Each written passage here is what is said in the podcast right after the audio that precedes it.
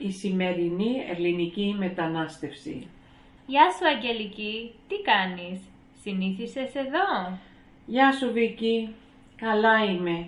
Αφού βρήκα εργασία, καλά είμαι. Όλα είναι διαφορετικά.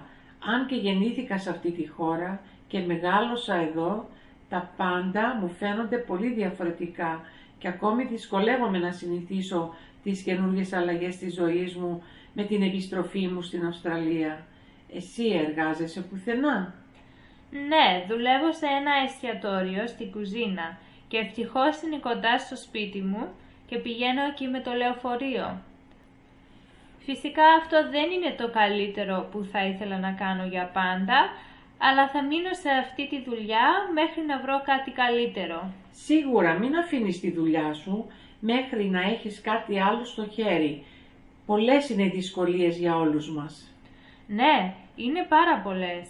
Ήρθα σε μία ξένη χώρα, δεν ξέρω τη γλώσσα και μόνο έχω μία θεία εδώ που ευτυχώς είναι καλός άνθρωπος, με βοηθάει και με φιλοξενεί. Εντάξει, έχω τελειώσει φιλολογία στο Πανεπιστήμιο Θεσσαλονίκης, αλλά οι σπουδές μου εδώ δεν αναγνωρίζονται. Τι να κάνουμε; Άλλη χώρα, άλλη νόμη.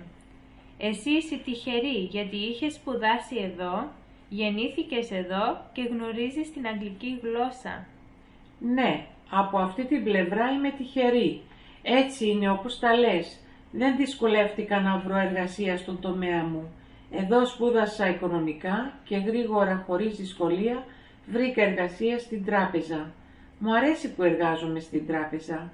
Ευτυχώς και που οι γονείς μου είχαν ένα σπίτι εδώ και δεν το πούλησαν, διαφορετικά τα προβλήματα για τη δική μου οικογένεια θα ήταν μεγαλύτερα.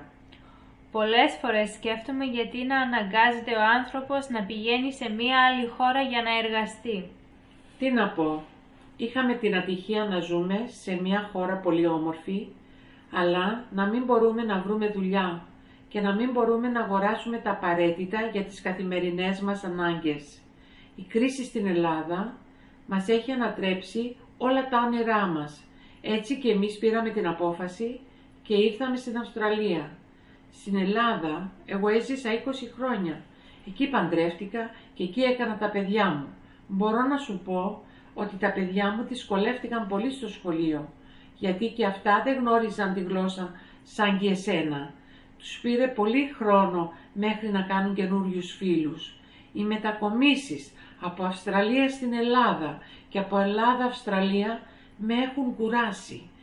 Ας ελπίσουμε ότι σε λίγο καιρό θα νιώθουμε όλοι καλύτερα. Εδώ είναι μία άλλη κουλτούρα και είναι πολύ δύσκολο να καταλάβεις την κοινωνία, τους νόμους κτλ. Αλλά είμαστε τυχεροί που υπάρχει ελληνισμός και μπορούμε τουλάχιστον να εκφραστούμε στη γλώσσα μας.